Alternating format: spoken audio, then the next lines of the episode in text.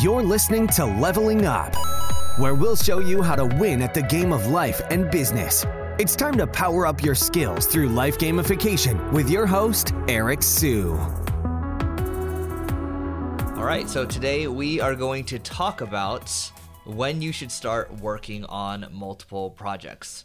So, for me, I have a couple things going on right now. I have the software company I have the ad agency, I have the podcast, which has events that are tied to it, which also has, we're also tying a school to it as well. And what else do we do? Um, I have a book coming out.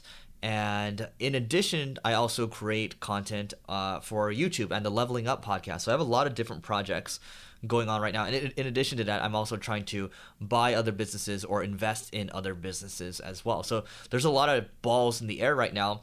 And for me, I am the type of person that likes to start things and I then like to have someone else run it. I like to start things and I like to move on to the next thing. And then from time to time, I'll come back and I'll assist where I can with the other areas as long as my input is valued and, and people um, want to hear my input. The question then is, at what point do you decide hey i'm going to start all these other things because i think for a lot of people it's it can lead to the lack of focus that you have can lead to destruction and so here's what I mean by that.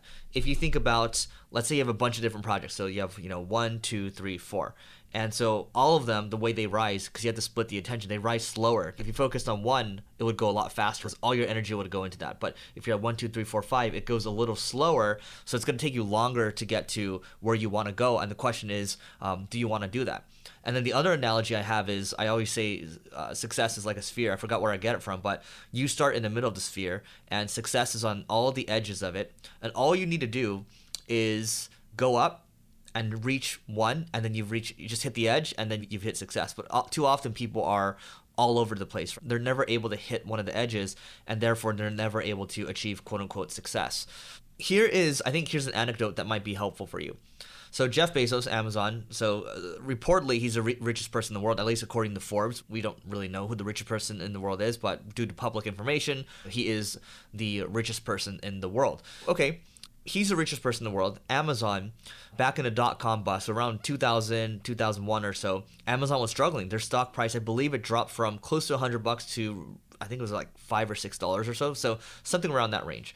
But they were in uh, firefighting mode, so they have that a lot of damage to repair, and they had to you know keep the business afloat. And at the time, Amazon was not the giant that it is today. It was seen as a laughing stock by a lot of investors. People saying, "Oh, this company's never going to be profitable, never going to be profitable," blah blah blah, which is very short term thinking.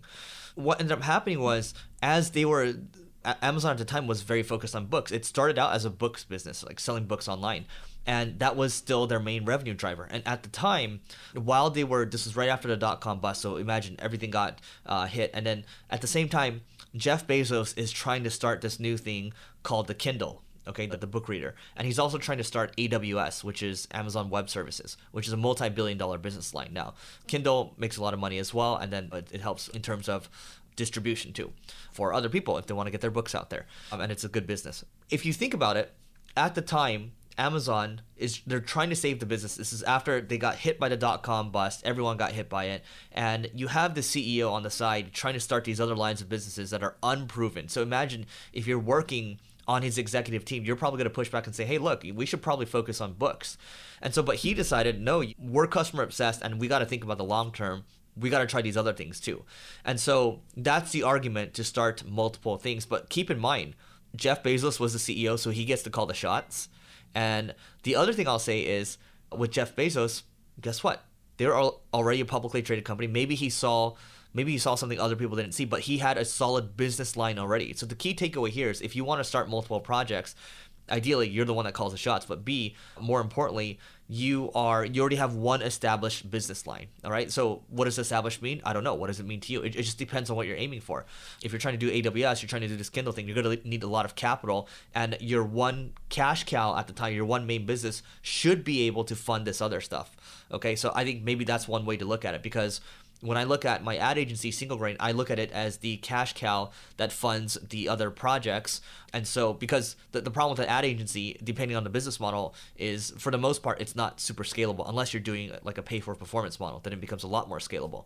Now, if that's the case, if it's not super scalable, what you do is you end up, you can go reinvest into other stuff. You can reinvest into R&D. You can reinvest into uh, your people, whether it's giving people raises, bonuses, things like that, or you can hire more people. So what do you want to do? It's your decision. You're the CEO. You call the shots if you are the CEO. Again, just to rewind, I think it is okay, my opinion, to start multiple projects once you have one that is set, one that is cash flowing. Uh, and we've talked about a launchpad business, the launchpad business concept in, in the past. If you haven't checked it out yet, check out the interview with um, Andrew Wilkinson that I did on the Leveling Up podcast.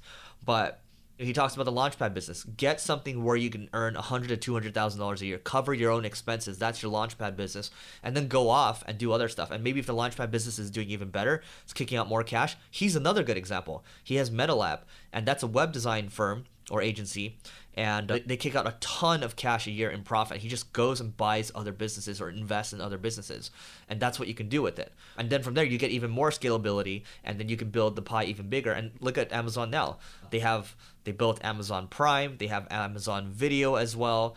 They have a whole host of other stuff. They, they bought Whole Foods, okay, Alexa as a product line as well. So they just have a lot of different things going on. Jeff Bezos put money into Blue Origin, his space company, and he just wants to keep going for it, keep going for it. Now, you have to ask yourself, what do you want to do? For me, I'm enjoying the game. I just want to keep playing, so I'm just going to keep doing this. It's this is the model that, that will work. Um, it's been proven to work. Look, Andrew Wilkinson has done it. Jeff Bezos has done it. It's proven to work. It's what I've been doing for the last couple years. And you you just ask yourself, like, what is your ultimate goal? What's your ultimate vision? And I think at a certain point, yes, you do have to have multiple projects, but establish one first Okay, get something going, cover your own expenses. If it kicks out even more cash than that, great. And then just go build other stuff. And that's the framework you need uh, to build well to, to to build whatever you want to build for the long term. So let me know what you think in the comments. Do you disagree? Do you agree? And if you're coming from the podcast world, please rate, review, and subscribe. It helps us grow. And you know what? We'll see you tomorrow. You may have completed this level, but many more bosses await. If you're looking to level up in marketing or business, just go to singlegrain.com forward slash leveling dash up to get access to our individual and team training programs. That's singlegrain.com forward slash leveling dash up.